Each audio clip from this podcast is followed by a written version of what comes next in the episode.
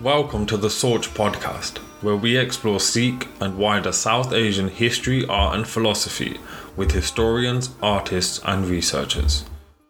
Today, I have the awesome pleasure to introduce Davinder Singh Toor. He's put together one of the finest collections of Sikh art, arms, armor, and rare artifacts from all over the world. He's someone who's had a direct and lasting influence on myself. Back in 2011, during my second year of my history undergraduate degree, I had the pleasure to attend the Golden Temple exhibition being held at SOAS. I, like anyone else who had this pleasure, will not forget the guided tour of the exhibition given by yourself and others, in particular the explanation of the armor of the Sikh soldier. Now, why was it so influential? Well, I thought I was a bit of a badass, someone who was going to try and shine light on what I was classing at that point true Sikh history. However, in the hour or so of that guided tour, I had been introduced to someone who was there doing it and wearing the t shirt extremely well. So I genuinely cannot say thank you enough for obviously joining today. And I have to admit, I'm slightly fangirling right now. So it's kind of like um, everything all in one podcast for me. no, thanks a lot for the. Uh, for the introduction, and uh, it's my, my pleasure to to be here. Thanks for the invite. No, not a problem. Now, as usual, I always like to start with getting to know the person that we're talking to just a little bit better. It's always interesting hearing stories of where our parents or grandparents happen to have come from and how we've ended up where we are. So I just basically love to start with getting to know a little bit about yourself, your family background, and then how you ended up getting involved in Sikh history and then Sikh artifacts. Hmm, okay. Um, yeah, well, I suppose starting at the beginning, my parents um, originally from Ludhiana, that district, and they my dad arrived in the early '60s. Um, my mum soon after, and uh, settled here. I was born in Watford in 1980, um, and soon after I was born, my family moved to Slough um, because my my dad got a job with with Pan Am. I don't know whether you remember Pan Am Airlines. Um, they were they were around for a little while, and they and they went. So yeah, so uh, we moved to Slough, and I um I grew up in Slough, so I don't really have any memories of living in Watford.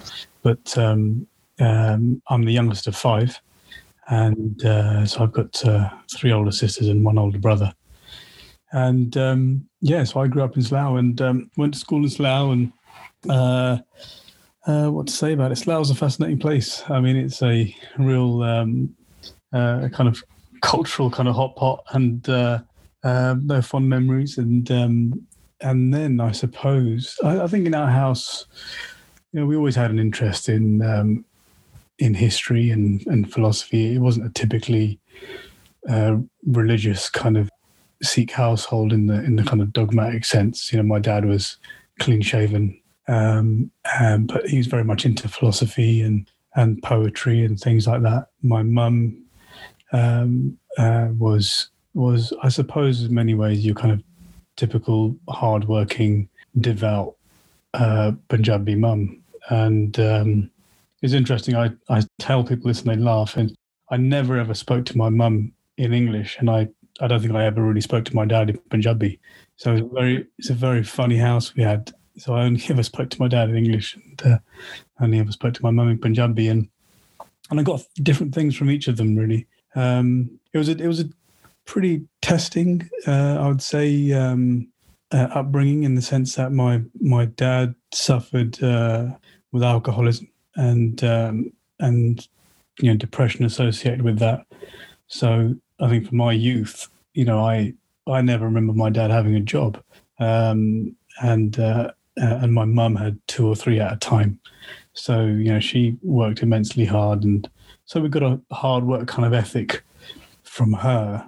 And um, I don't know whether you've been around many alcoholics, but one thing that you're guaranteed is honesty from them and uh, and it's something that I kind of value. Kind of looking back on was you know what, what we got from our dad was just a deep kind of brutal kind of honesty as to what life was about. So that was looking back, I'm kind of very grateful for that.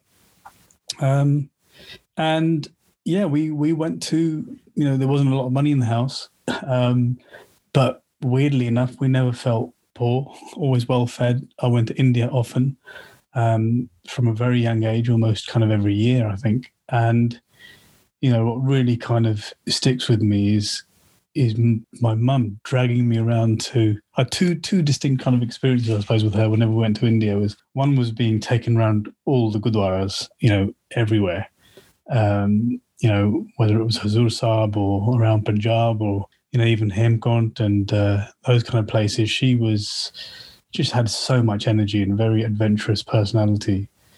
And secondly, was being dragged around the suit shops. And, um, um, you know, just watching her bargain, haggle, you know, buy suits for all the relatives and whatever. And just sitting there sipping coke, kind of watching watching what was going on, and just learning very passively uh, how I what I look back now on is is how to kind of trade and deal and and bargain. You know, it didn't really. Um, and um, yes, I kind of grew up with that, and then uh, we we always had it, all of us in our household. It's very strange. I, I look back and I kind of tell my kids this. You know, we there was never a great interest taken, I suppose, in our education, but you're always kind of expected to do well. My dad came first in Punjab in uh, electrical engineering and had a scholarship which brought him over to England, which was quite rare at the time. And um, so he was very bright naturally. Um, and we were just expected to be smart. But, you know, the way that we lived didn't necessarily make it easy for you to, to do your schoolwork. Um, and but we had this hard work ethic. I had my first job at the age of 12, um, uh, working with some cousins selling ladies' wear clothing in, in markets, Western International and Wembley and those kind of places. And I used to get paid £12 a day and come home and just give it to mum, you know. And it was it was just very much um, kind of embedded in us. And I think later on in life, you know, that kind of bubbles up to the surface and becomes something.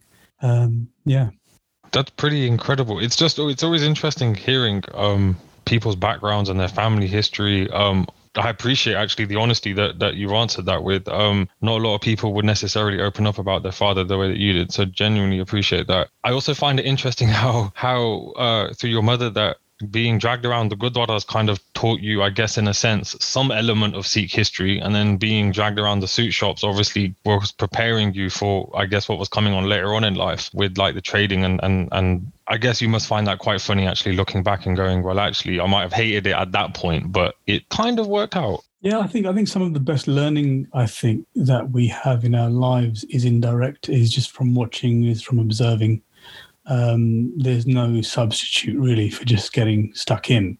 And um, and you know, as you grow older, you realise that you know these events. And I, know I don't mind talking about our history, and frankly, because it's um, it's something that I wouldn't change. You know, so nothing to be embarrassed about. It was, um, and you need these challenges uh, to kind of form your character, and you might not know how that's being done over time you know, and then you kind of start to pick at it later on and you realize that these, what might have been difficult experiences that you wouldn't necessarily wish on someone were actually the best things that ever happened to you. And um, so, yeah, I had a, I just, I was interested in art.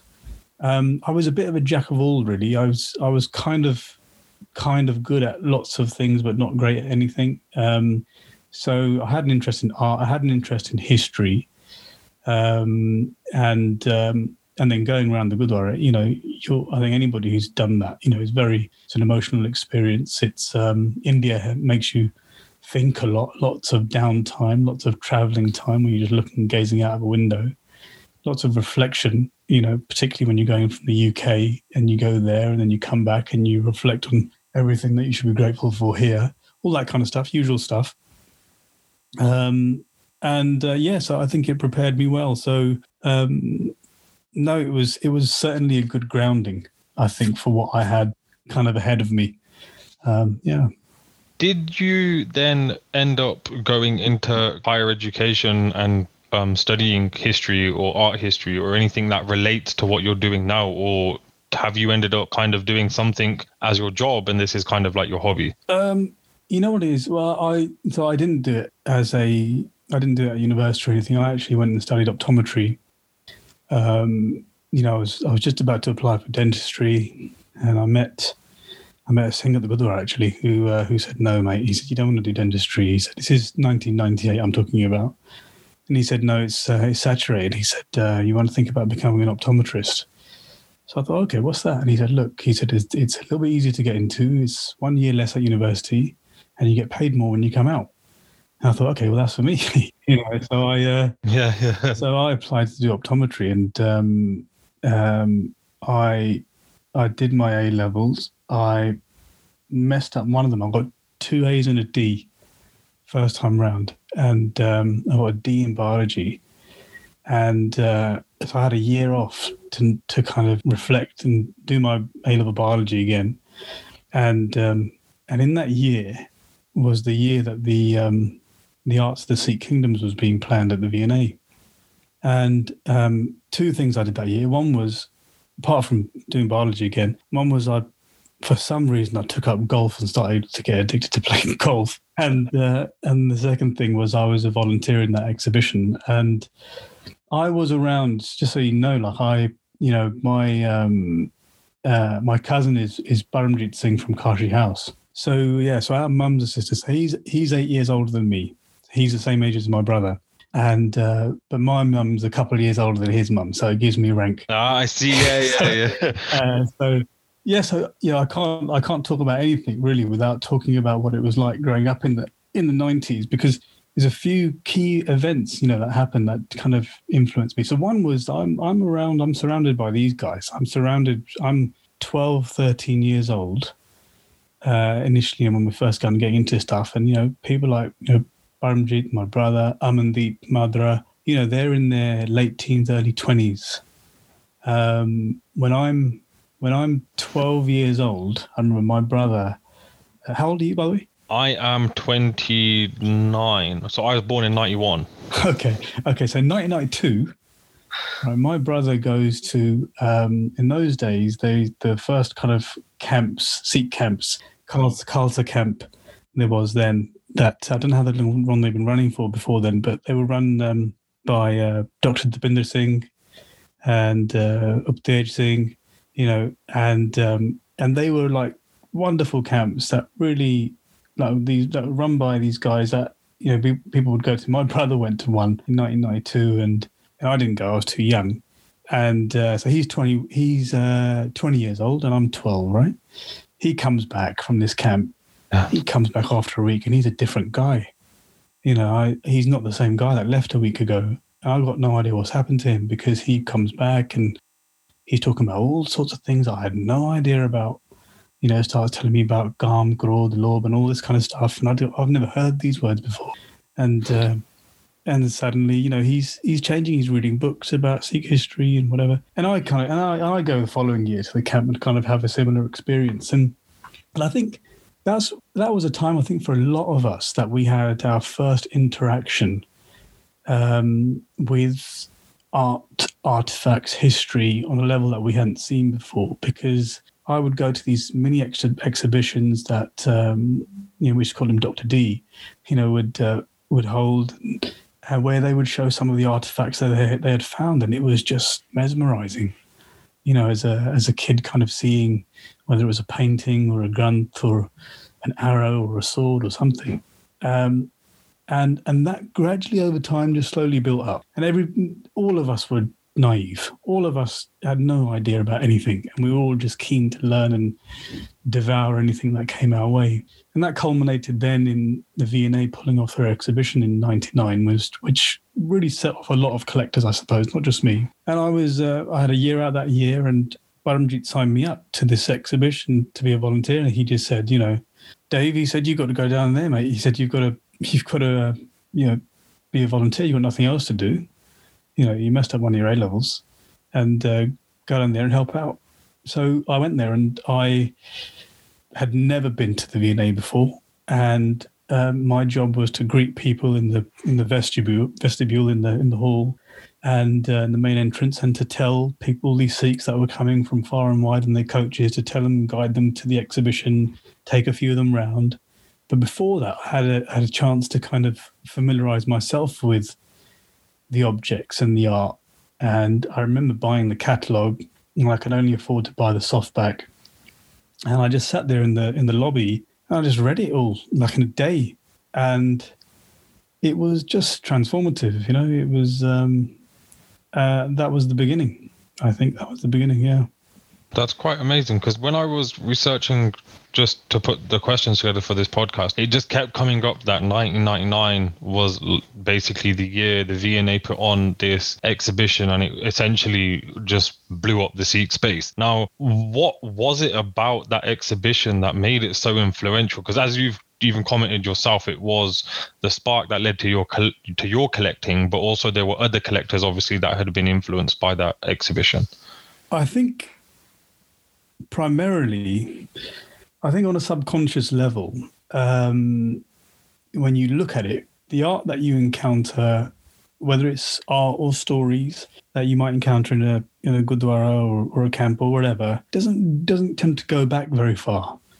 And if you're, you know, going through a normal education system, if you're being taught about how to look for primary sources or to kind of question bias or, you know, just general kind of basic research, when you first go to a museum like that, there's an authenticity. Suddenly it becomes tangible.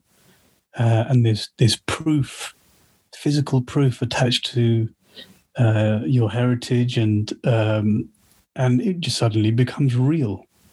Not that you didn't think it was real, but suddenly to see something physically changes it. You know, I'm, you know, I'm very much kind of like of the spirit that you know we're we're connected to our senses. You know, we need to hear something. You need to to to, to say something, but you also need to see something and touch something. Um, and and that's what that was. I think it was. It just highlighted this deeper, sophisticated culture that then raised more questions. Uh, and then at that point, there's a shift because you realize that everybody, most people that you've spoken to, no fault of their own, they have only seen and heard and read so much. And they've only passed to you what they can pass on to you, what they're capable of doing. And then you kind of transition and go, hang on a second, there's more that we need to dig into here. And and and once you open that door, you know, there's no looking back because you're overnight, in a second, in fact, your your view changes, your life changes because you're now on a different path looking for something else.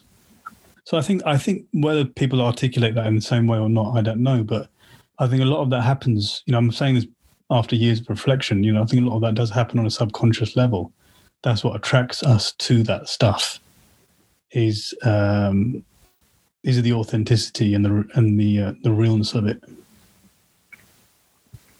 think in a similar fashion, I remember seeing the body armor of the Sikh soldier at the Golden Temple exhibition. And on a personal level, for me, it was hugely influential. But then when you saw the body armor, you went, actually, we're not just we're not just hypothesizing now. Here is the reality of how a particular type of Sikh soldier would have gone to war. And I think seeing it in real life definitely changes and has a far more influential impact than just talking about it. So, just another small um, example, we were talking about with Kamal on the Granth podcast episode, we were talking about uh, the bead that Bhai Mani Singh had put together of Adi Granth and Granth. And we were just talking about it, and I've never seen it, never come across it. And then it just so happened that the uh, Kamalpreet Singh Pardesi behind Sikhism and Snippets managed to get hold of a copy of it and had and has now shared it on gurmatvichar.com. And now once you see it, you're like, all right, well, I can verify that definitely happened. It's not just like hearsay or whatever. And I think that real life impact, that like having that foundation, because seeing your own, so to speak, is is hugely, hugely influential, um, to say the least. So one thing then just leading on from that i i just wanted to get a little bit of an understanding of what goes into the research and the work required to locate to verify and then obviously to acquire these items because i'm assuming there are loads and loads of replicas or dummies or fakes out there um, simply because of like how valuable this market probably is. How did you go then from kind of that exhibition to know or like what was the learning curve so to speak and how did you figure out actually right this is the way to go about it? You know i didn't, I didn't have the luxury of um, and i say luxury um, uh, in a funny way really because i didn't have the luxury of being like a, a checkbook uh, collector. You know we did, we didn't have any money. And um, you know i started off with 60 pounds of borrowed money. And um, and now looking back, you know, I wouldn't have had it any other way because uh, how to give you the analogy? If you let's say you have someone who's a tea connoisseur or a wine connoisseur, right, and they can taste a tea or a, a wine and tell you how good it is or bad it is, right? You and I, let's just say, arguments say, we might not be able to do that for the simple reason that we haven't tasted enough tea and wine in our time, right? And and it's the same for art. You, it's all about your confidence growing. You have to learn to trust your own eye. And the only way that you can do that is by seeing lots of stuff. You got to see lots of art. And, the, and that was brilliant for me because I was forced to see it because I had to buy the low end and see it and move it on because it was not good or then compare it to something that was better. And that just gradual accumulation over time then starts to tune your vision and your senses like any other discipline, whatever it might be. You know, I'll see someone play the sarangi and I wonder how is he or she doing that? Are they even, they're not even, but they're not thinking about the notes anymore, right? It's an extension of them. And similarly, that's how you'll become in any discipline. And I was seeing lots and lots of things. So when I could go to an antique fair or an auction, uh, whether I had money or not, just to see something and hold it and really kind of almost imprint an image of it on my mind, you know, so I could come back to that later on if I need to recall it. That's what I would do. Uh, and, and likewise, and I say this to kind of upcoming collectors, you know, before I started collecting um, any works of art, I was collecting books. I was collecting auction, old auction catalogs where a painting might be illustrated you know, let forget the painting. I just wanted to have the catalog that showed that painting, and and you start to accumulate knowledge gradually over time. Um, and I was visiting museums and you know making requests to go through archives, um, go through reserve collections because you only know, like with anything, you only know when something's good when you've seen something bad, bad, and vice versa. You know, you need that benchmark, that comparison. Um, and so it began with me with visiting markets, you know, Portobello Road Market. I'd go to religiously on Saturday mornings. Um, I'd visit the uh, antique shops in and around London. I'd travel up and down the country, um, visiting various auctions, antiques fairs here, abroad, slowly, slowly, slowly, just, um, and, you know, buying what I liked, buying what attracted uh, my eye, and then, um, uh, and then researching it once I had it. Um, so that's that's kind of how it progressed slowly. Um, initially, like most, you know, teenage Sikh boys, I was interested in arms and armor, weapons, anything, not Sikh stuff specifically. I was interested in anything Indian. Then before you know it, I kind of got into Persian because it relates to Indian, and then that takes you to Ottoman. That gets you introduces you to European arms and armor uh, or Russian arms and armor and you start to gather all this knowledge on various on various kind of um, areas of collecting, which all all of it is useful. Um, and then you know I slowly progressed from arms and armor to collecting uh, photographs, postcards, newspapers, paintings. From paintings, and then moved on to to jewelry, manuscripts. Slowly, slowly, slowly um, over time, and just you mentioned the 2011 exhibition, you know, that was, it's hard to imagine now, but that was 10 years ago. And, you know, it was only really at that time that I kind of look back at it, look at what I had and kind of thought, hang on a second, this is, this is worthy of telling a story. This is worthy of exhibiting. That was the first exhibition. Prior to that, you know, you show friends and family and, you know, you, you you know some people are going to be interested, but you don't know to what extent. And it was like, well, let's do an exhibition. Let's see if I'm sure other people must be interested in this stuff, you know.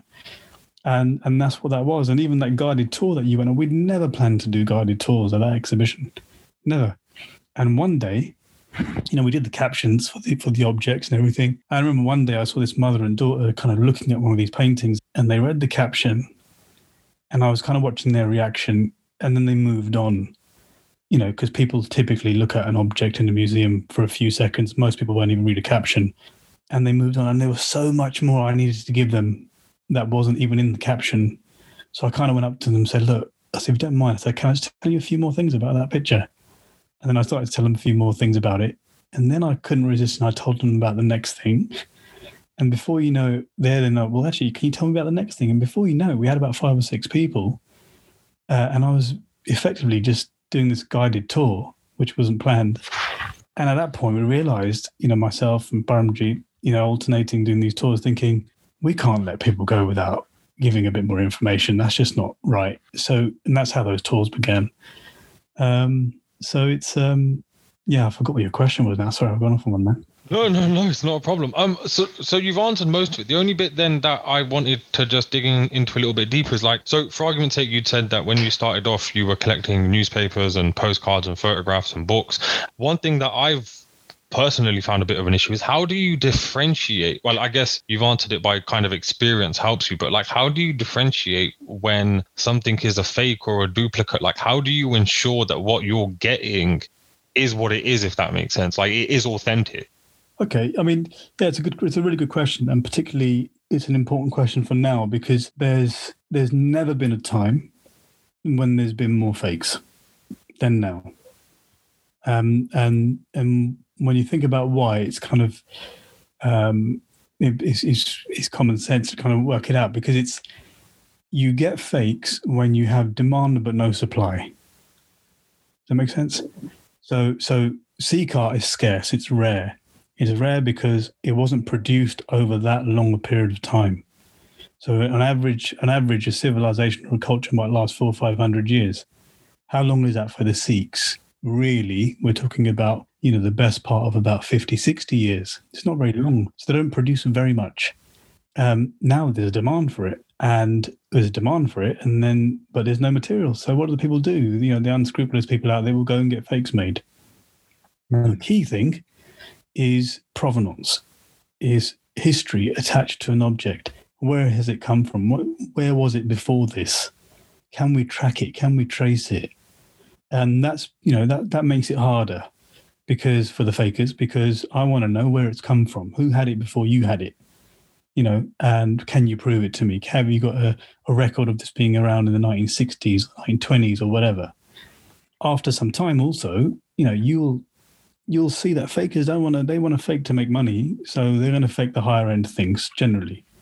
So you know they're not going to necessarily fake something that's really really cheap anyway. So that normally is, is, is another guiding guiding kind of factor. Um, and then you just begin to it's hard for me to explain to you but you'll just begin to pick this up as you see more things. You also have to question your source. Who is offering you this piece? Where is it coming from you know, it, it, who is it a reputable dealer? You know, are they uh, have they got a good reputation? And is what does this object compare to? You know, can I compare it to one in a museum somewhere? Can I go and visit that one in the museum to see what it's like in terms of its quality? So there's various things uh, I think that you've got to kind of ask yourself as you kind of find some of these things. Um, we collect, we start collecting. Most collectors will start collecting at the postcards, newspaper kind of end because it's easier, it's cheaper. You know, these are all authentic things that are uh, uh, accessible, readily available, and it's easy to it's easy to verify as well because you can normally log on to like an archive and look up that newspaper and just check like verify or whatever. Um and i guess that's not necessarily as easy with like bigger items either. So no that definitely makes sense. Thank you for that. That's really useful just on a personal level let alone um anyone else listening. Um just then diving into your collection or, or just kind of focusing on that, one thing that also blew me away at that Golden Temple exhibition was when I saw the cannon. And I still took, like, even today, this morning, my wife was like, Oh, so who are you talking to today for your podcast? And I was like, Because she's not necessarily aware of names, I was like, He owns a cannon. That's all I need to tell you. And she was like, What? I was like, He owns two cannons. And she was like, What are you on about? And I was like, Just wait there. And I went and got the, the Empire of the Sikhs book. And I was like, Look, there are these two cannons. And I saw this one in back in 2011. And it absolutely blew my mind. Obviously, over time, I've always been thinking like, like the storage capacity for things like this and everything else. Now, one question that, that came up was Are there any items that you have to have like really specific storage conditions for? There any like particular item that you have to keep in a, I don't know, like a temperature controlled room or there's like a very specific requirement for its storage? Yeah, so I, I, I keep everything um, I keep everything in a temperature humidity controlled environment. Um, so it's particularly it's very important, um, particularly with paper, textiles. It's important, you know. It's um, also away from natural light. Um, so yeah, that's how everything is kept. As you know, a collection grows, um, and you know the whole the whole reason behind having a collection is that you want to preserve these things, uh, you know, posterity and keep them as well as you can keep them after having conserved them, restored them where needed. So it's crucial. Uh, yeah. So so no, everything's kept in that way. Um, but we're very kind of um, cautious around moisture. I, I, could well imagine, especially with with just the collection full stop. Um, you commented about restoration and stuff. So, are there or have there been any items that you've purchased that you've had to restore? And if so, is there anything inter- like any particularly interesting restoration jobs you've had to do? Um, I think. Uh... I haven't done an awful lot, but general kind of general kind of restoration and um, cleaning of certain artifacts. I'll tell you two two that are interesting that come to mind. Actually, are um, one is that you would you might have remembered a large portrait of Maharaja Sher Singh. It's a mixed media portrait by Kapoor Singh. It was in the it was in the exhibition in 2018, and um, it's in the book. Actually, interestingly, it's actually it's in it's in the book unrestored because I I acquired it just before publishing the book. So I felt terrible because I had to put an unrestored image of it in the book because I so badly wanted to share it in the book. But this was a portrait that was done on a large piece of kind of card that someone at some stage had bent and folded in half so that it was um, broken all the way across um, and torn right across its center horizontally. And and then I had to then lift it away from the card um, to restore the paintwork, to bring out the real gold, the real silver that was in this painting. So the final painting, when it was on display, was um, had been restored, and it was just completely different. It's a shame, isn't it? It's a shame that you know I'll, I'll publish it again one day after having taken new photographs of it.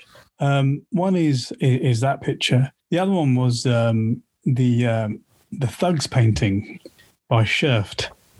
Um, so that that just going through the process of having that cleaned um, and you know a really good storer, a restorer of of of paintings in oil will be able to tell you like when they as they remove varnishes when someone had touched this painting up and another bit had been added. And and I took it to the, this restorer and he starts to clean it and all these details start to jump out and the colors start to pop out and you see little details of like little boats in the horizon and and there's a there's a statue of krishna on his flute in the foreground in the in the um, um, inserted into this tree and these little details start to emerge that i hadn't even noticed before. And um, yeah so it's always wonderful having a painting uh, uh, restored uh, because you start to slowly slowly peel back these layers and kind of go back through time that is amazing. I would love to have been like a fly on the wall when the uh, the the oil painter was was working his magic and just like watching and listening to that because that sounds quite um quite an experience to say the least.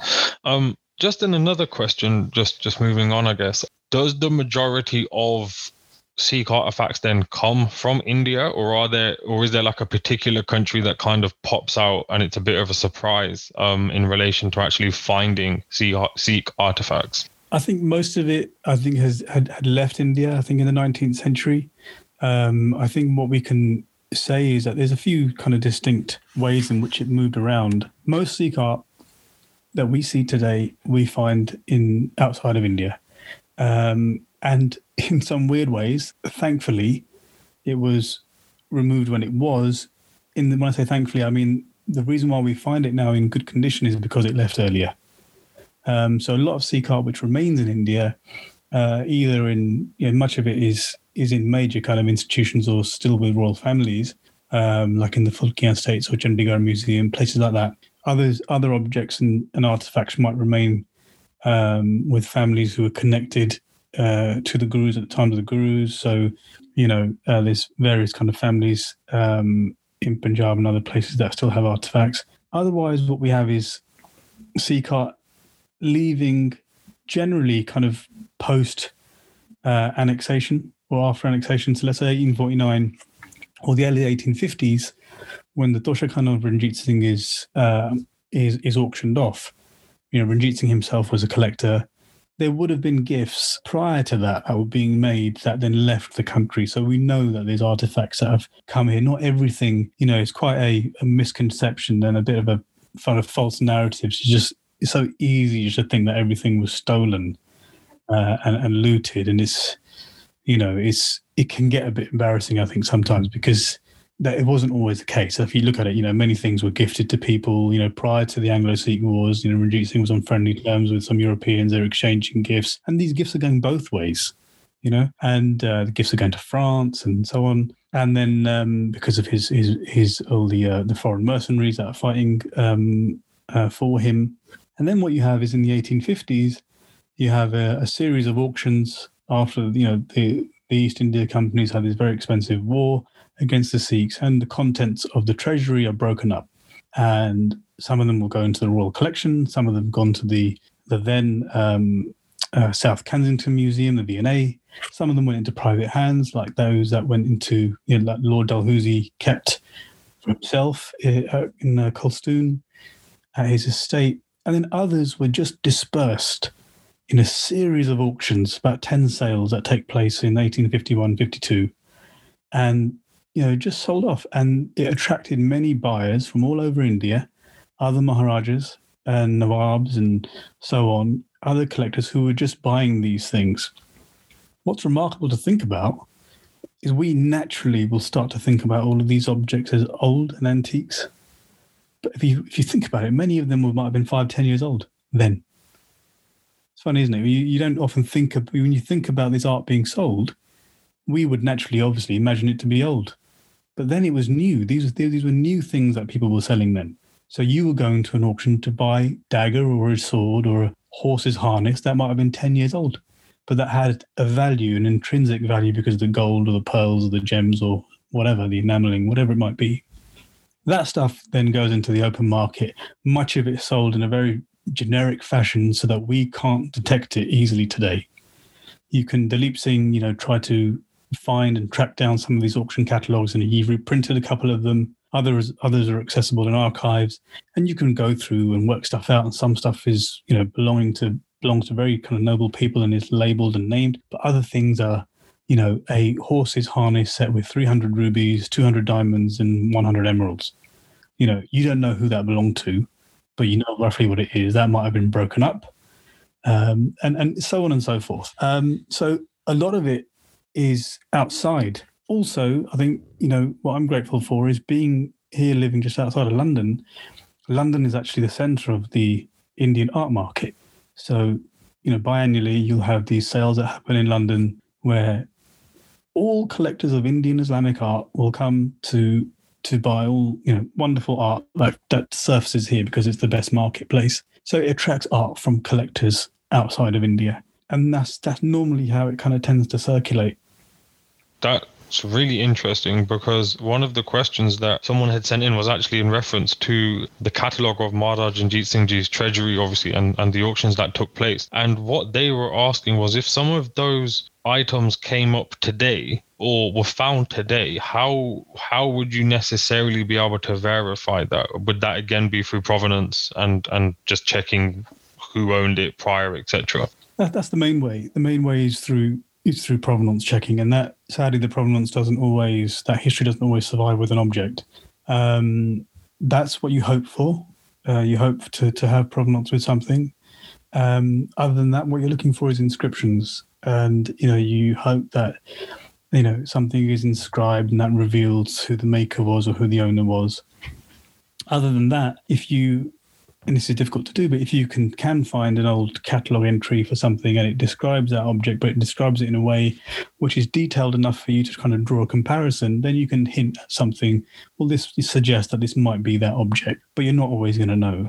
Um, also, what makes it tricky from a Sikh perspective is, let's say we're trying to track down objects from Ranjit Singh's Toshakhana, is he himself was buying things that were made in all parts of India so these aren't all Lahore specific.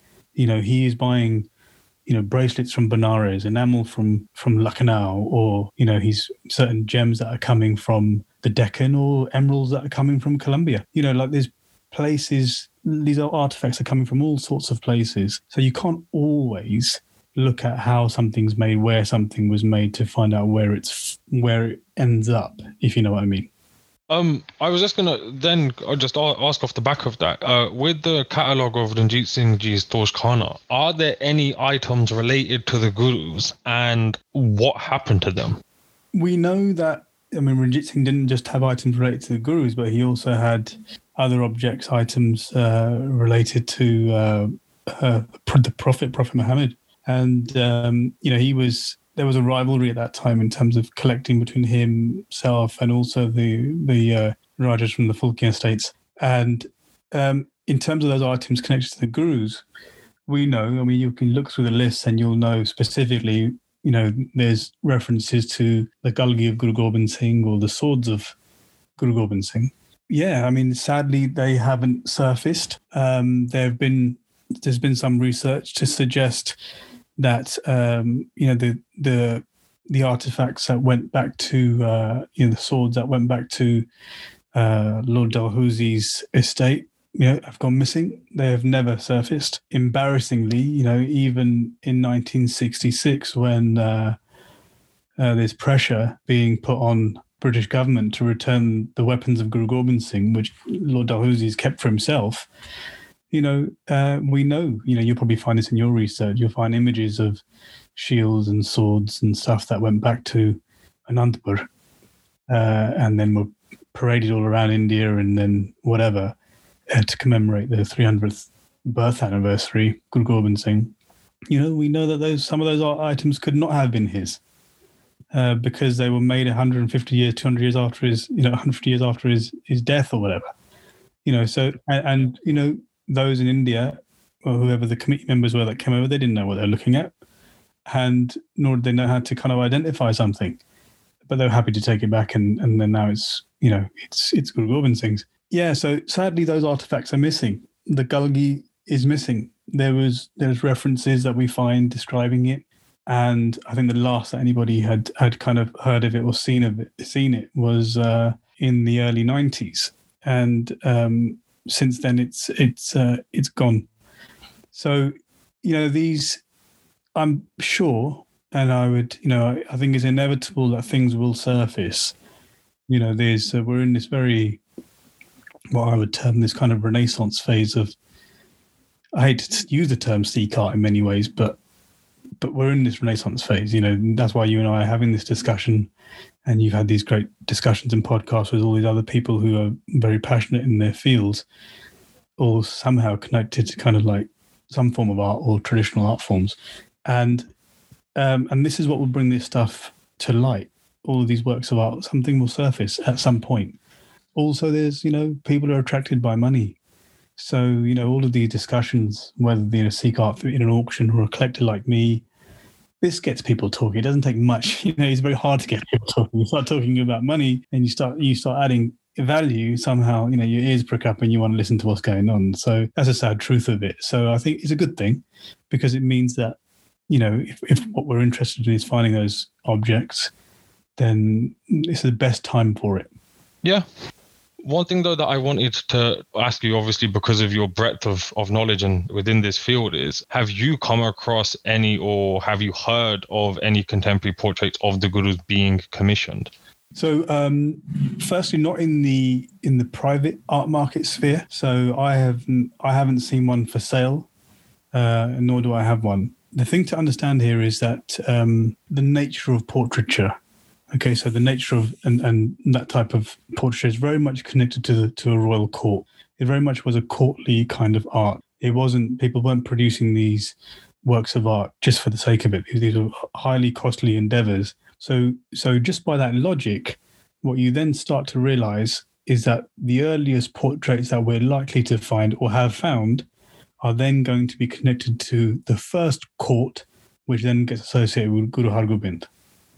So to find early portraits or contemporary portraits prior to that is, I would say, I would imagine would be uh, near impossible.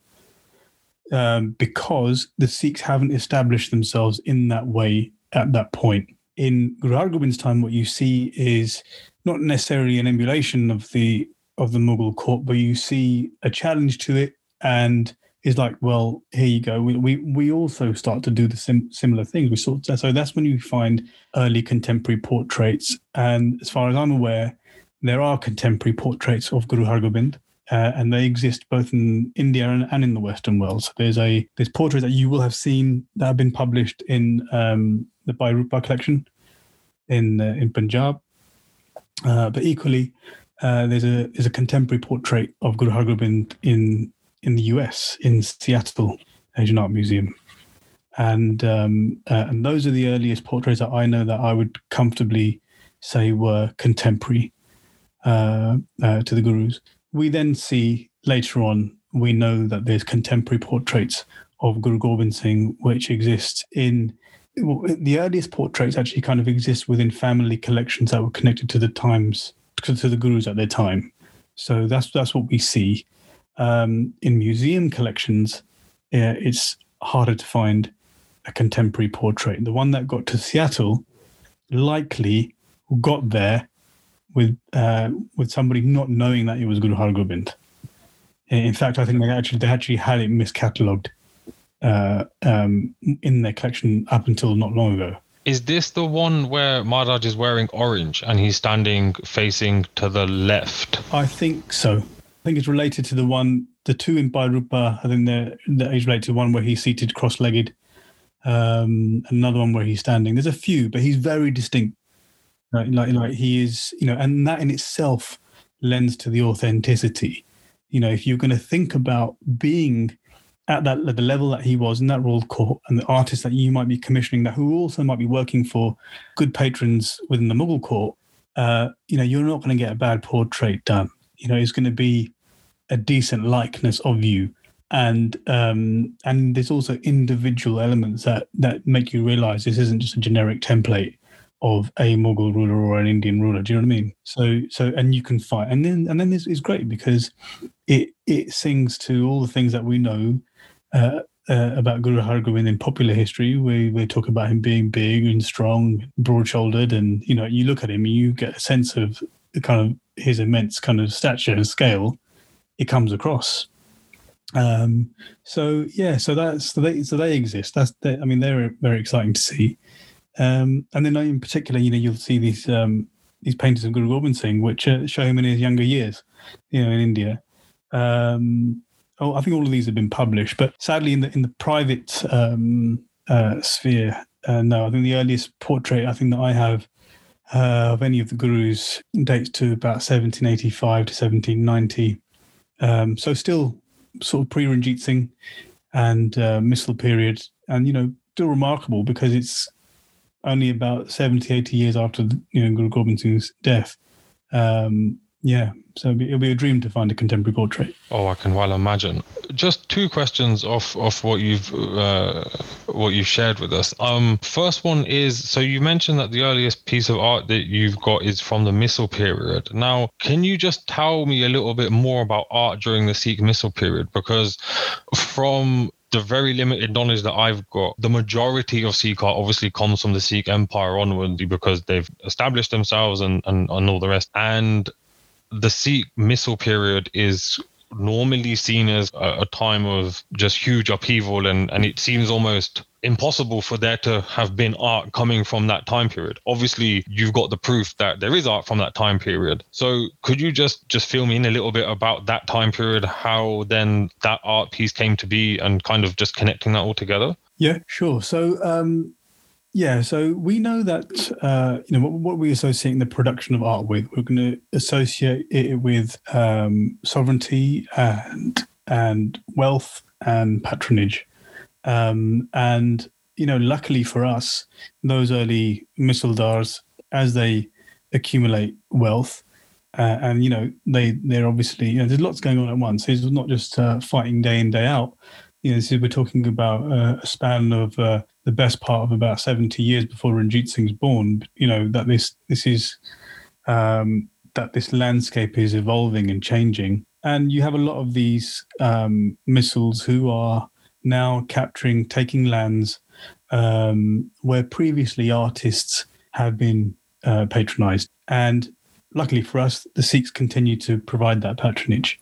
Um, maybe because they're interested, partly because this is the culture of the time, and also partly because they're emulating those that whose boots they're filling and who who were ruling before them. That tra- that art generally translates into miniature paintings, or what we know to be the early uh, the earliest forms of Sikh art is through the Janamsakhi tradition. So, and then somebody maybe aligning themselves with that tradition. So, if if it if it was you know common practice for my household to Commissioner a Janamsakhi, then I'm going to get one done, and in reverence of of Guru Nanak, and uh, and then somehow I might, might attach my family name to it, whether it's you know one little quote that suggests who who the patron is, or to maybe maybe even go as far as seating me next to one of the gurus in one of the painting, which which happens. So yeah, so so th- this is it. They they do some photo bombing, you know, in, in the Misl period, and um, um, so I have a, a dated Janamsakhi to a Janamsakhi dated 1762, an illustrated Janamsakhi, and you know this coincides with you know the, the around about the time of the Vadda Ghallughara, and you think, what's this getting? How can this be produced then? you know, but it was, um, you know, there's, like I mentioned, there's other paintings that I have of the Guru sort of circa 1785, 90. Um, I have a painting recently acquired actually of uh, Jai Singh Kanhaiya uh, with his son Gurbaksh Singh um, um, from 1780.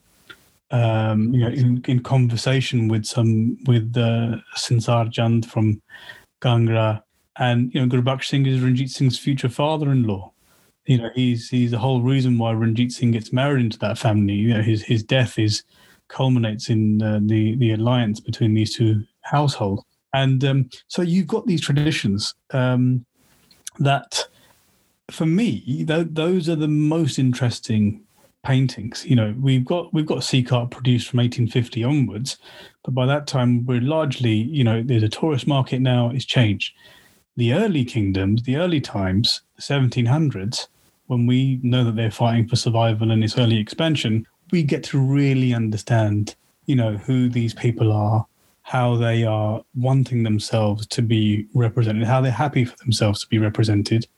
You know, they're leaving us a, a document essentially that tells us who they are, who they were, and what they were doing. So that's how that that's how that evolves. But it's very much related to a courtly tradition. Um, you know, there's not an awful lot of information about folk art from that period. We see it a little bit later on in the Sikh sense. So it's not just art being produced for art's sake. Yeah, it has a value to it, and it's um, you know these are these are paintings that are not viewed how we would view paintings. You know, they're bound, they travel with you. You know, you hand them to each other, you sit around together and look at something. Photography hasn't arrived yet it's a very different experience. I absolutely love these conversations because I get to learn so much and I could literally just sit here and, and just let you carry on because I could listen to this all day. And I think I think the most important bit or the, the bit that I really value is is is, is hearing for argument's sake that there's art from a time almost parallel with the Vadda Ghallughara changes then how you or changes the popular historical narrative that a lot of us may hold um, or, or kind of a very kind of one-dimensional view of history. And and the example that i often use is um, i was reading a Rajasthani Vakil report on Banda Singh Bahadur, and all of a sudden they start talking about this person called Ajit Singh, and they're like, yeah, there's this random dude. He's turned up. He's calling himself the Guru. He's called Ajit Singh. He's saying he's the son of Guru Gobind Singh Ji, and it turns out that Guru Gobind Singh Ji's wife, once she'd moved to Delhi, or once she went back to Delhi with uh, by Nandlal, adopted a child and named him Ajit Singh. And the only reason that I find that so interesting is because if that was part of your kind of historical popular narrative, perhaps attitudes towards adoption within the Punjabi Sikh community would be very different. It's just a really random random anecdote, but I think it, it, it kind of signifies the importance of having a unsanitized historical narrative and actually just seeing it for, for what it is, being frank about it. One question that I would love to hear your input in um, is that so in the podcast I had with Satnam and Simran, we were essentially debating what Sikh art even means. And we came across some kind of like dictionary definitions by uh, some Sikh art collectors. I think I'd taken the definition out of the Susan Stronge book and I personally find the definition a little bit interesting because essentially what we came down to was either the individual in the painting or the individual creating the, the piece of art is a Sikh. Now, even that term itself can mean all sorts of different things at different points in time. And I have my own personal view on that. But uh, how would you go about defining Sikh art? And you obviously commented earlier that you find it a little bit interesting to, to use that term as well. So I'd love to, to get your input on that. Yeah, no, I think it's a, an interesting question with regards to um, how we identify and label things. And I think in many ways, we have to appreciate that for some reason we're obsessed with definitions, defining or demarcating. And it's important, I think, to understand where that comes from. I think before we start actually labeling what art is. And I would say that for some reason we're conditioned to, from a place of insecurity, um, to have to label it and belong to something and separate ourselves from something. There's something there. I, I, I partly I haven't got to the bottom of it fully, but I think partly is due to the fact of being separated from a lived culture, a lived tradition that was once in place pre annexation of Punjab. And over years and over, you know, various revisions and re- redefining and and uh, attempts to kind of distill what we once were, we end up actually in this really messed up situation where we've got no idea and we're just literally kind of blind people looking around in the dark. And and I um and I think the, the I think this is why art is so important because actually um when you look at what we term Sikh art, you can think about you can think about is the artist a Sikh. And most Sikh art is not produced, what we term Sikh art anyway, is not produced by Sikh artists. Don't really turn up until the beginning of the 19th century, really, and actually probably later. Um, is a subject Sikh? What are you going to do when the subject's not a Sikh, uh, but they but they identified as Sikh, right? So if I'm going to now sit in a position where I want to define someone from then, but when they didn't necessarily define themselves, then that seems a bit strange. How's that? How's that even possible if they didn't define themselves? Um, and and then also you have um, you know you might not have a Sikh subject, you might not have uh, a Sikh artist, but you might have a Sikh patron. Now what do we do? What do we do if there's a Sikh patron? So, from from my sense, just to literally kind of make sense of it, so I can, I've had to label this kind of Sikh art just to kind of we get to get us talking about it. I will collect anything that's related to a narrative that I think needs discussing. So, if something that's related to the Sikh story, then it will come into this, and we we can discuss it and we can talk about it. Um, so, I think that's that's kind of you know you you can look at in, in various ways um, but i mean I, let me think about I, will give you a little story my, my i mentioned to you you know my my an interesting relationship with my dad now he was he was um, like i said he's clean shaven very much into philosophy and stuff there i am i've never had my hair cut so he's got a boy who's got a little jura growing up and you know people used to look at us funny. And and my daddy said to me once, I never ever ever understood this for, for, for I never understood for a long while. But he said to me once, he said, um, he said, look, he said, um, I'm I'm a Sikh of Guru Nanak. He said, I can't be a Khalsa of Guru Gobind Singh. He said, that's not in me. He said, not, he said, I can't be a of Guru Gobind Singh, but he said, but I feel like a Sikh of Guru Nanak. And and I kind of struggled with that for a while because I thought you couldn't you couldn't be one without being the other, or or it had to be his ultimate goal to become a Khalsa Guru Gobind Singh. Otherwise, he was failing, you know, or just couldn't come to terms with it, particularly as he didn't look like. But that's how he felt. That's how he defined himself, and that's what we learn when we look at Sikh art or any kind of art that looks back. Is we realize that this umbrella, this notion, this label of Sikh is vague, is odd. It didn't exist yet we're trying to make it exist. So you're never going to get there. And and you've got this all inclusive, very fluid uh, spectrum that becomes apparent and is overwhelming uh, and and you start to see it, and you'll start to pick. You know, you'll see these paintings of a Suthra Shahi or a Nanak Panthi or a Nakali or a Nanak Shahi Fakir or whatever it is. You know, you get to see these interesting and wonderful people who are happy to coexist and were were thinking beyond the labels. Surely that was the the the kind of the purpose to one degree. Obviously, there's a physical need to uh, in Guru Gobind Singh's time to very much kind of um, define things a bit better. But but yeah, so I think uh, sorry, it's a very long-winded, vague answer. But I I wouldn't like to put any kind of definition on it if that if that's allowed.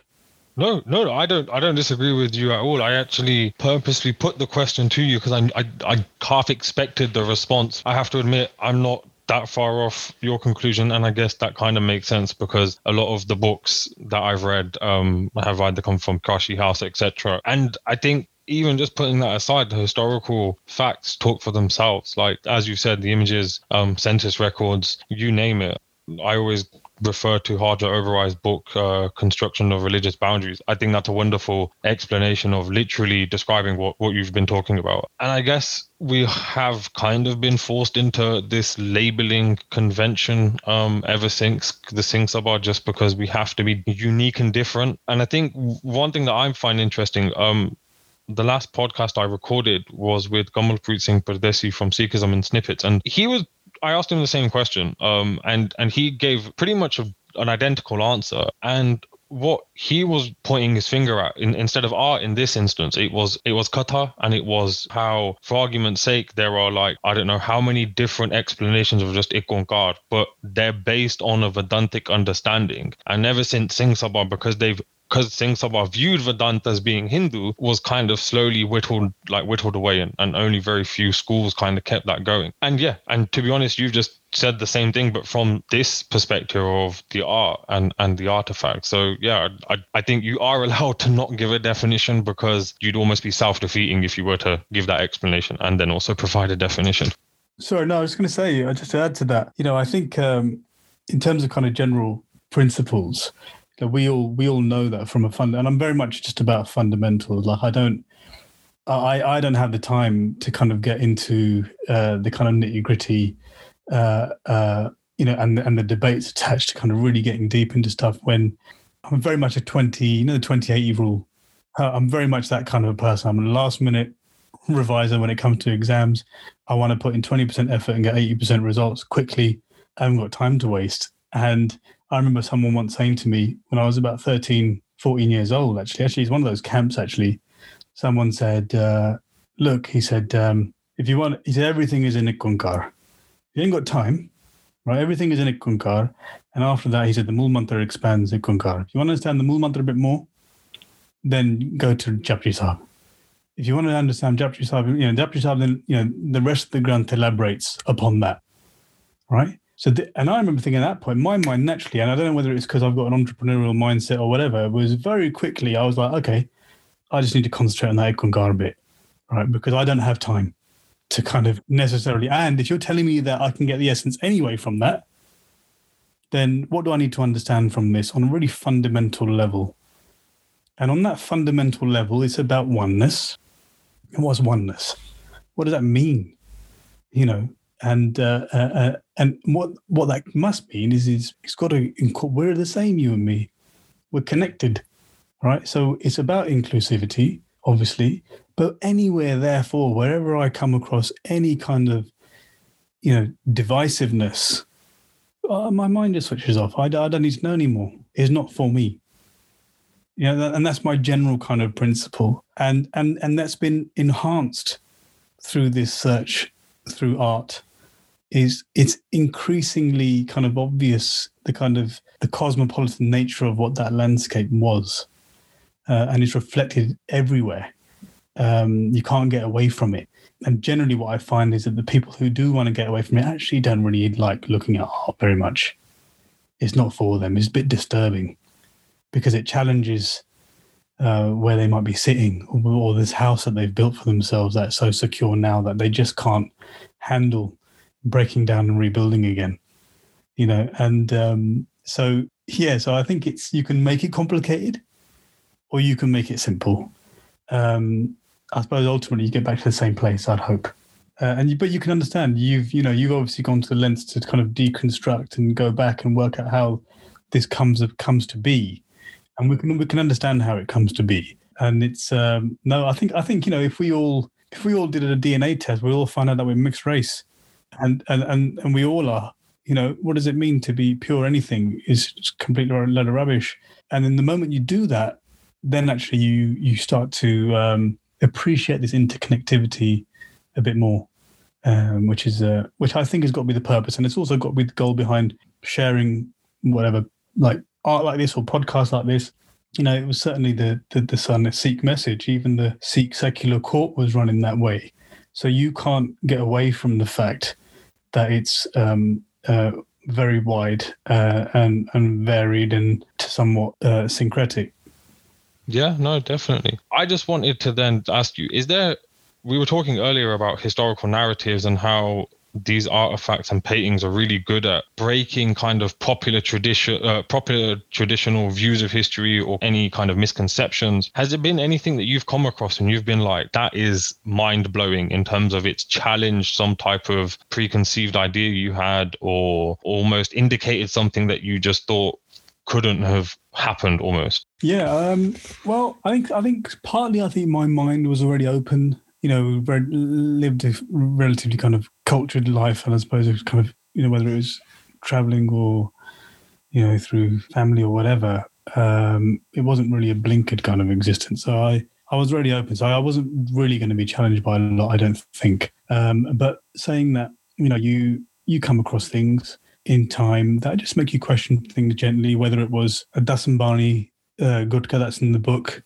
where each page is beautified with different geometric designs and flowers, and you kind of think, hang on, what's this, what's this about? It's a, it's a martial text, you know, probably being read by a warrior, yet the pages are delicately um, embellished. What's going on? Who's the person that's reading this? You know, who is, uh, what's going on here? Then you start to kind of reflect upon that. So that kind of challenges you. Uh, you because you start to suddenly realize that there's a lot of thought given to a lot of these objects, a lot of mint and kind of effort that you don't necessarily see today. I mean, not, not just saying in the Sikh world, we don't see it in lots of things. You know, everyday furniture today is not as good as it was, let's say, in the early 19th century or whatever. Do you know what I mean? So, you, but you, what you see in that, and this is why everything, everything is an art. Everything is art, right? But some art's crap, right? So, um, and is is and it's not is not all subjective whether you like it or not because it's a reflection of what someone's given of themselves to something. So what you actually see in all of these things is people right? So you're seeing the people behind the art and then that you're finding out whether that person is interesting to you or not. Because when a person's interesting in you then you can understand yourself a bit better. And so when you look at these things like i remember i think one of the paintings that i have that probably caused a lot of controversy we probably shouldn't talk about it too much really anyway because but it's uh but it's a painting from around certain 1775 and it shows you know a group of sikh misldars and there's a scene with with them kind of in the grounds of a fort at night and there's uh, some entertainment happening with some some dancing girls. Now that painting that that startled me when i first saw it because you got to deconstruct that because the first thing you got to think is this is fake? And then you realize actually this is not fake painting. It's, it's actually a, bloody early painting. It's pre Ranjit Singh, it's before he's born. This painting is made. And the style of the painting, then you start looking at that and go, where's it from? And he's saying, okay, well, it's from Lucknow. You think, but hang on, what are these things doing? You know, if I've grown up, you know, like most of us, uh, with an archetypal kind of view of what a Singh or a Sikh or a man is, suddenly the challenges that.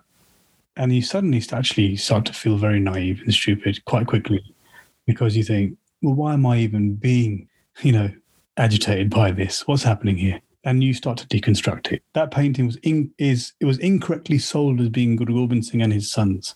And actually, on the back of it, it says Gobind Singh Singh. It says the Singhs of Guru Gobind Singh. And then we know from the school of painting that it's from Lucknow, it's not from Punjab. And at that time, the Sikhs are being observed. The early uh, mercenaries, people like Polier, who were traveling and working for the Nawab in Lucknow, and they're watching the Sikhs. the early accounts that we have of the Sikhs by non-Sikhs are from that period, from that place, right? So the Sikhs are being observed. Ranjit Singh is not yet born. And these are the early Sikh rulers. These are the early Sikh rulers. And I can't say to you, I can't tell you what's going on in that picture. I, I don't know. To some to some degree, that picture is going to have some generic elements in it too. I can't tell you whether they're being entertained. I can't tell you whether they're singing Kirtan, whether they're not singing Kirtan, if they're dancing, if they're not dancing. But what I can tell you is all of that must have happened. Why would I believe it didn't? You know, what, what, how foolish of me, how um, naive, immature of me to believe that all of these types of men didn't exist. And some of them would have been depicted. So then, you, when you realize that, you all you really think is okay, something is challenging you, but everything's the same. Nothing changes. People are the same. You know, it wasn't like there's this godly time when people were just having dal roti singing kirtan every day. But I think that's the important bit that that I really appreciate about these podcasts and talking to people like yourselves is there is a frank and real view of the past. So it's not about trying to sanitize it or clean it or make it fit a particular stereotype. It's kind of like, well, here is what I've found. Like, what do you think of it? You know, my responsibility, let's say if I'm going to, I could collect privately and never share anything with anybody, right? Or I could do what I do, which is collect, try and research with the help of others and share so that we can have discussions. There's no agenda to push, right? There's just something, well, look, I found this. This is what it is. It was going to go undiscovered or whatever. We've got to talk about this now. And and everything that we talk about, you know, it it you know the spiritual world should reflect itself in the in the temporal physical world. You know, we should see that day to day, uh, and that's what we see. And suddenly we just see, you know, I think you came up. and I listened to a couple of your other podcasts where we've got to humanize, we've got to um, normalize some of these ideas, and so that and and then we'll start to feel more comfortable in ourselves. Then we won't have so many insecurities, and you uh, can start to take down some of your fortifications, and then people can relax a little bit. You know, and we can have conversations. One thing that I really appreciate with these podcasts is is that it provides so much more nuance and information. So, for argument's sake, knowing Jassa Singh Ramgarhia was employed by what was at the time uh, the vizier, the, the Mughal vizier, that changes then the conversation when you're talking about, all right, can Sikhs or should Sikhs be part of the armed forces today? Well, hold on. Jassa Singh Ramgarhia, one of the most celebrated Misldars in all of history, technically for for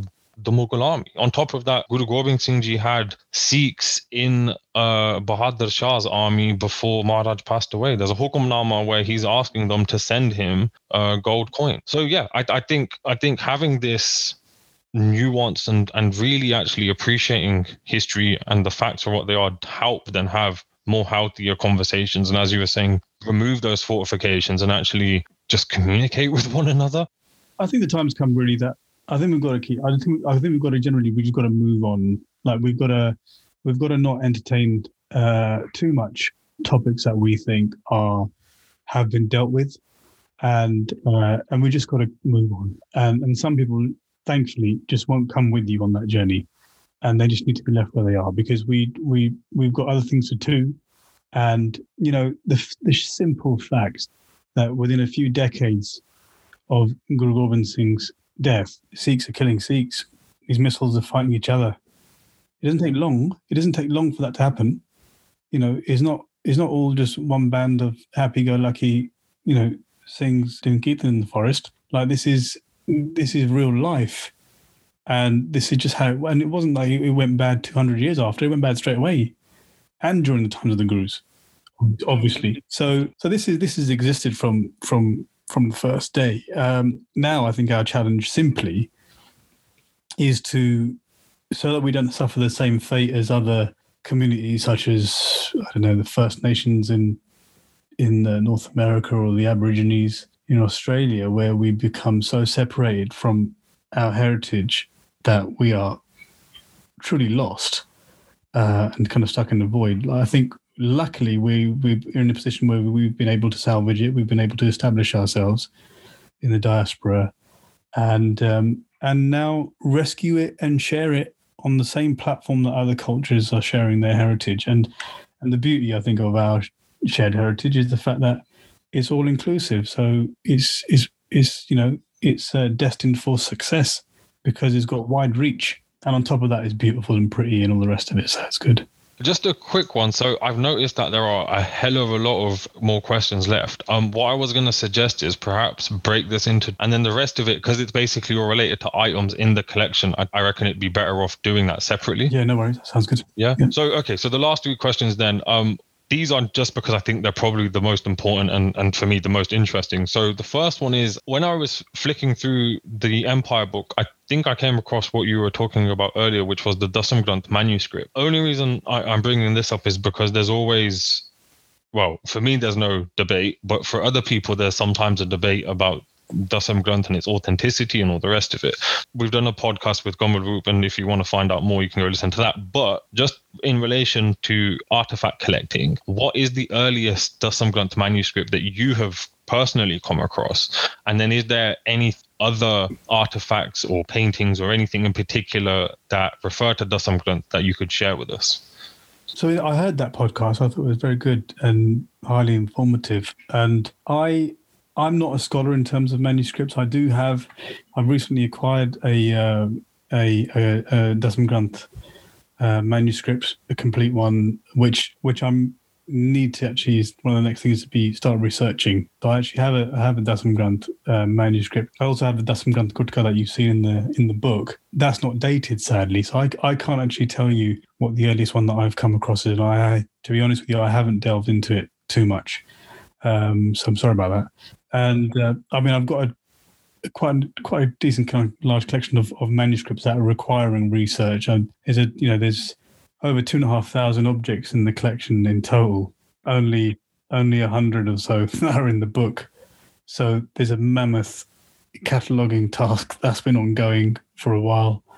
Um, so I've just got to get to that. Yeah. So it, it takes uh, it's taking some time it sounds like my playground. That just sounds amazing. Like that is, yeah, that's incredible. I'm just sat here in awe, just listening to that. So there's often a debate about whether or not um, the depictions of Sikhs, quote unquote, with earrings are accurate. I again have my own personal view of that, and I think historically there is there is no denying that Sikhs were wearing earrings and the significance and all the rest of it behind that. Coming from someone who has far more uh, knowledge um, and ha- obviously has seen so much more, what can what would you say to people who would ask that question? Oh God! To be honest with you, I wouldn't even bother answering it. To be honest with you, I mean, I, no, I mean, I yeah, I, I don't know. I, I think it's I think I think that was a question that know maybe I would entertain maybe 15 years ago and, and get into a debate with someone. I'd like to think that we're beyond that now. I mean, the simple fact that what do we have today? Simply, do we have people who wear earrings today? Do some people wear them? Do some people not wear them? Yeah, that's the same thing. So back then, some people wore them, some people didn't. I can show you people with earrings, and I can show you people without. And there's all sorts of people. It's a spectrum. I think this this idea that we have to think in absolutes and blacks and whites and forget the complete color of the spectrum beneath between every single shade. You know, this is as it is now is as it was then, and um, um, it's just it's I don't know. It just is what it is. That clearly people wore earrings and were happy to do so. Otherwise, there wouldn't be so many paintings showing people wearing them got no qualms with that. I think that's a fair response. So one of the questions that kept coming up when I when I put the um when I announced that we were having this podcast and, and getting people to send in their questions was what are your opinions on Sikh artifacts belonging to private collectors rather than Sikh institutions or gurdwaras? Personally, I think some of the items, obviously, as we've already discussed, require storage conditions, expertise, restoration, all the rest of it. I equally think it'd be great if a gurdwara took all the millions and millions of pounds that they sat on and actually, I don't know, funded a few people to go to university to do or go and specialize in particular areas and then do it properly. Equally, I think it depends how we look at this. Various exhibitions, the books, everything else, like there is tangible access to these items. Um, I think a lot of people make out as though I know some private collectors do,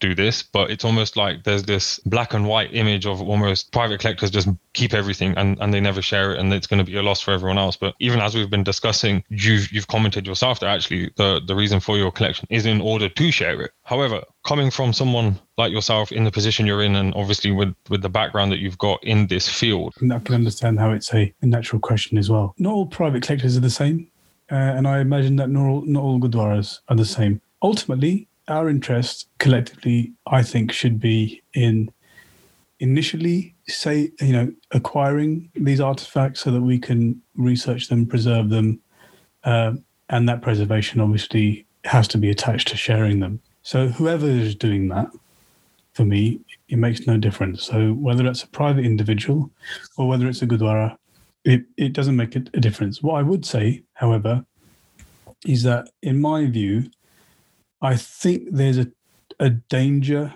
with attaching some of these types of artifacts uh, to a religious, religious institution, given that this line between what is religious or cultural heritage, particularly for Sikhs, we're not very good at separating the two, whether it's Sikh or Punjabi or religious or not.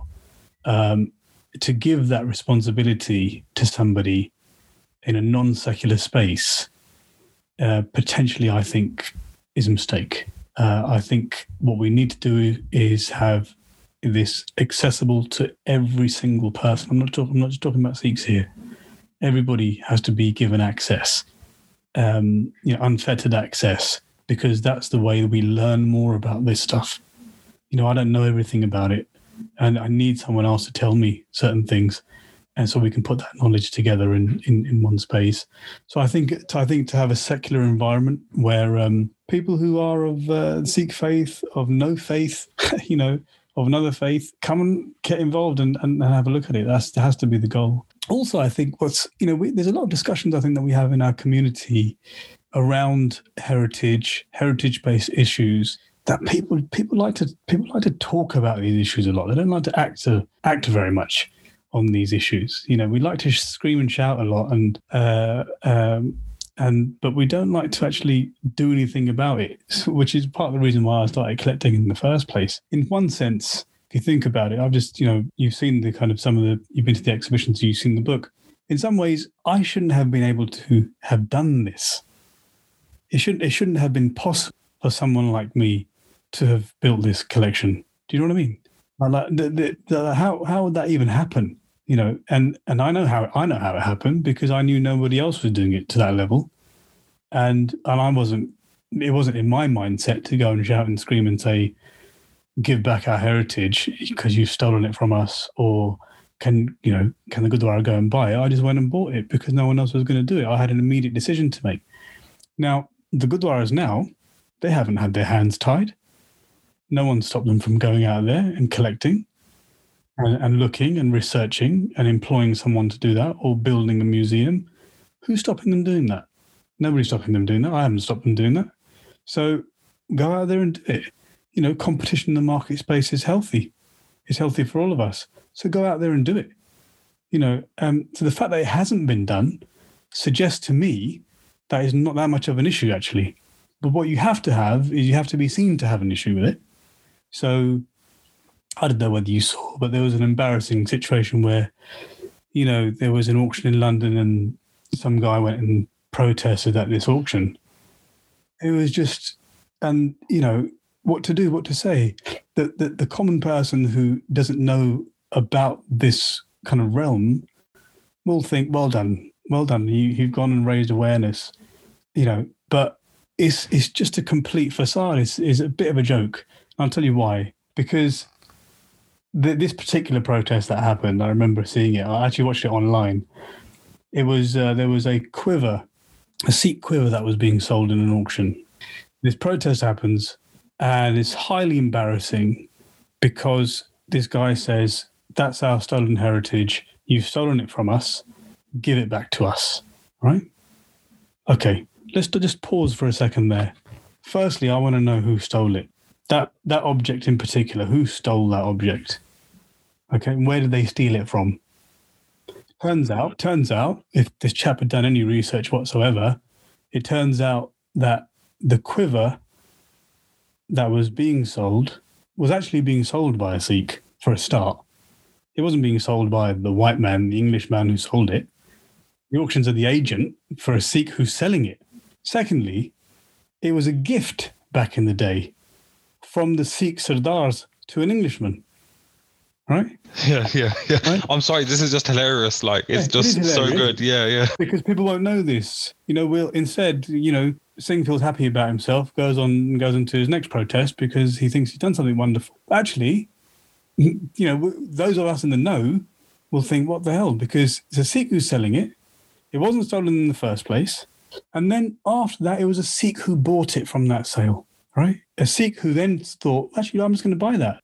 No one, no Gurdwara came in and stepped in to buy that, right? There wasn't any follow up. I'm sure he didn't follow up with that institution, with the auctioneer to say, "Can I, can I please uh, secure this in a private sale because I'm so worried about where it's going to go." No one for the next stage is then worried about where this art's going to go. Okay, so actually, at the moment, it's down to private collectors. We hope that they're going to research and share with everybody, make it accessible, right? So there's a, a feeling of collective ownership. No one's stopping the Gurdwara. Let them do it, go for it. You know, I, would encourage them. Um, so, yeah, did that answer your question? No, that answered my question brilliantly. I think you've answered that.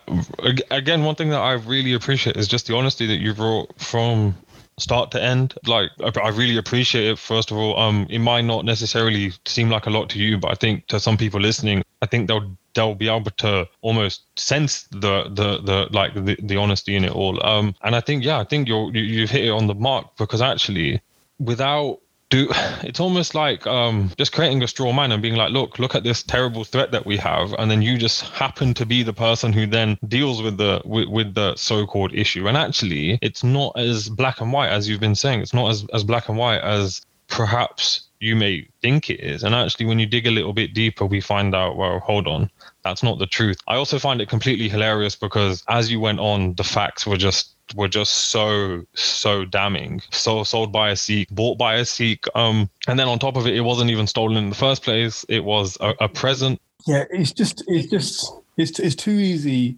It's a very easy narrative to push. Okay, and, and I'm not saying that some things weren't stolen. You know, let me make that clear. You know, I'm not saying that uh, Dalip Singh wasn't um, swindled out of what was what he was due to kind of receive. I'm, you know, I'm not saying that you know we didn't, um, you know, there weren't issues off uh, during the Anglo-Sikh wars and whatever. What I'm saying is, is that we need generally in whatever you do, you know, the approach is let's highlight what the problem is, let's find out what the solution is, let's get on with finding a solution. We've got to be pragmatic about it. Do we care enough or not? If we don't, then we don't need to just carry on making noise about stuff. We actually need to do something about something. And with regards to the preservation of material heritage, you know, and I'm not saying it's not in everybody's blood to become a collector, right? It's it's, it's difficult, it's costly, there's risks attached to it, um, and so I'm not saying that to people. We're not. All, I'm not saying that everybody needs to do that, but what I'm saying is that we need to really think about in a very sensible way as to what is the problem that we're trying to solve. How do we then solve that problem if we're really truly worried about that problem, or do I just need to be seen to be worried? about a problem. Do you know what I mean?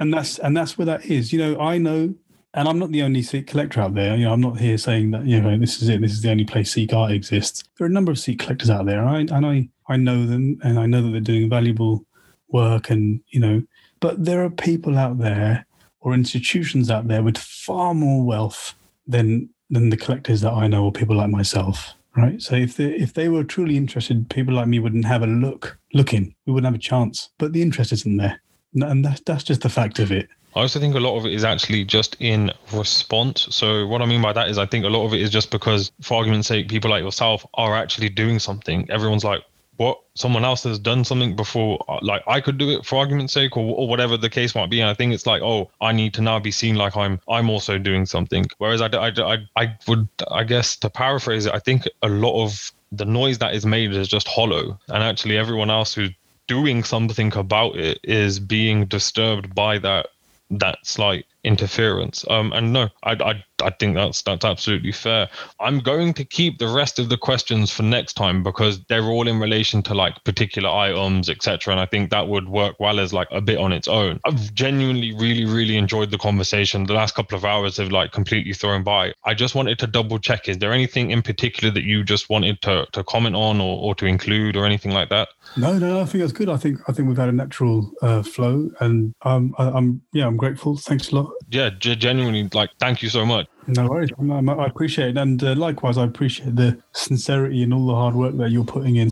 You've now reached the end of episode 11 of the Soch podcast with this episode's guest, Davinder Singh Toor. If you want to support the podcast, check out our Patreon page. Otherwise, make sure to subscribe to our channel on YouTube.